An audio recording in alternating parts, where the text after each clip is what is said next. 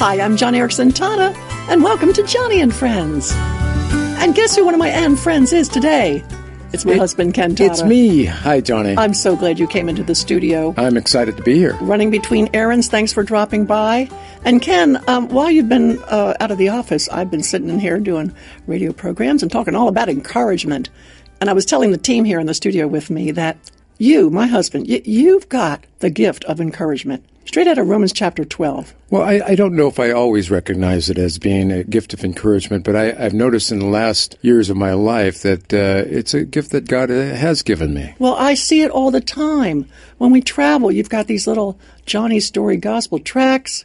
You give them to the receptionist at the hotel desk check-in area. You give them to the concierge. You give them to hotel maids. Well, I, I think also, you know, Joni, you and I, as we have traveled, and we've traveled a lot lately, we first of all pray for everybody that's connected to the trip that we're going to in, in terms of skycaps, ground crew, gate agents, flight attendants, flight crew. Okay. And, and we start out that way. And then as we go through the journey, we give these tracks out to them. And we tell people that they've been prayed for. Absolutely. but it's not just on trips, Ken. You do this even at home. I mean, the other night we went through the El Pollo Loco drive-in to get uh, the grilled chicken salad for dinner, and you and I started talking. Hey, we need some Joni Gospel Story tracks in Spanish, right? Absolutely. Because you give them always to drive-in fast food restaurant guys, and It doesn't hurt to give a word of encouragement, just to say what a great job they're doing. Sometimes it leads into other conversations about faith. and I don't know, but maybe it's been inspired by you recently rereading Rick Warren's book, The Purpose Driven Life. Well, Rick talks about the importance of writing a mission statement for your life. You know, Joni, I'm no spring chicken, but it's still important to recognize that we all have a mission statement. We do. And you know, Ken, I wrote mine years ago in my mid 20s. I said, I want to be God's best audiovisual aid of how his power shows up best in weakness.